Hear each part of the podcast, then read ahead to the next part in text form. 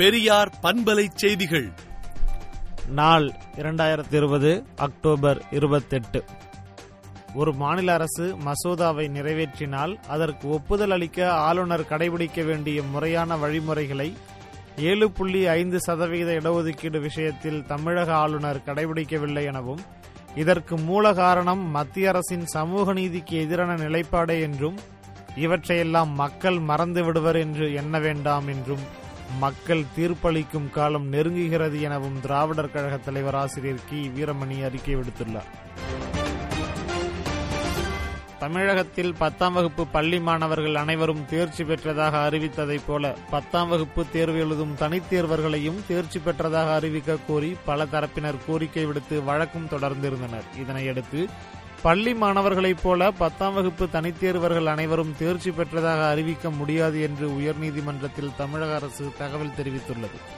பன்னிரண்டாம் வகுப்பு தனித்தேர்வில் நாற்பதாயிரம் பேர் தனித்தேர்வு எழுதிய நிலையில் பன்னிரண்டு சதவிகிதம் மாணவர்கள் மட்டுமே தேர்ச்சி அடைந்துள்ளதால் மாணவர்கள் அதிர்ச்சி அடைந்துள்ளனர். மருத்துவ மேற்படிப்பு மாணவர் சேர்க்கையில் நடைபெற்ற முறைகேடு குறித்து சிபிசிஐடி விசாரணைக்கு சென்னை ஐகோர்ட் உத்தரவிட்டுள்ளது. தனியார் கல்லூரிகளில் மருத்துவ மேற்படிப்பு மாணவர் சேர்க்கையில் மருத்துவ கல்வி இயக்குநரக அதிகாரிகள் ஒத்துழைப்புடன் முறைகேடு நடந்துள்ளதாக வழக்கு தொடரப்பட்டுள்ளது. தமிழகத்தில் நான்காம் கட்ட ஊரடங்கு அக்டோபர் முப்பத்தி ஒன்றாம் தேதியுடன் முடிவடையும் நிலையில் கொரோனா தடுப்பு நடவடிக்கை தொடர்பாகவும் ஊரடங்கில் மேலும் சில தளர்வுகளை அளிப்பதும் குறித்து சென்னை தலைமைச் செயலகத்தில் மருத்துவ நிபுணர் குழுவுடன் முதலமைச்சர் எடப்பாடி பழனிசாமி ஆலோசனை நடத்தி வருகிறார். தமிழகத்தில் வடகிழக்கு பருவமழை தொடங்கியதாக சென்னை மண்டல வானிலை ஆய்வு மையம் அறிவித்துள்ளது.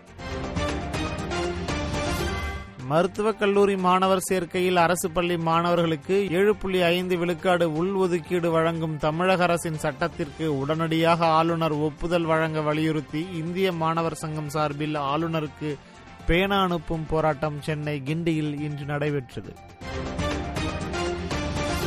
மாணவர்களின் கல்வியில் விபரீத விளையாட்டுகளை நடத்த முயற்சிக்காமல் புதிய அரசு கலை மற்றும் அறிவியல் கல்லூரிகளின் உள்கட்டமைப்பு வசதிகள் ஆசிரியர் நியமனங்கள் ஆகிய பணிகளை உடனடியாக போர்க்கால அடிப்படையில் மேற்கொள்ள முதலமைச்சர் திரு பழனிசாமி நடவடிக்கை எடுக்க வேண்டும் என்று திமுக தலைவர் மு ஸ்டாலின் அறிக்கை விடுத்துள்ளார். பார்ப்பனர் அல்லாத மக்களுக்கு முற்றிலும் விரோதமாக ஆட்சி நடத்தும் பார்ப்பனர் ஜனதா கட்சியின் மக்கள் விரோத போக்கையும் அவர்கள் இழைத்து வரும் துரோகங்களையும் எடுத்துரைத்து கடந்த பதினெட்டாம் தேதி தமிழர் தலைவர் விடுத்த அறிக்கையினை சுட்டிக்காட்டி காலம் கருதி தமிழர் தலைவர் கொடுத்த அறிக்கை என்னும் தலைப்பில் விடுதலை நாளேடு தலையங்கம் தீட்டியுள்ளது. விடுதலை நாளேட்டை விடுதலை நாட்டியின் இணையதளத்தில் படியுங்கள்.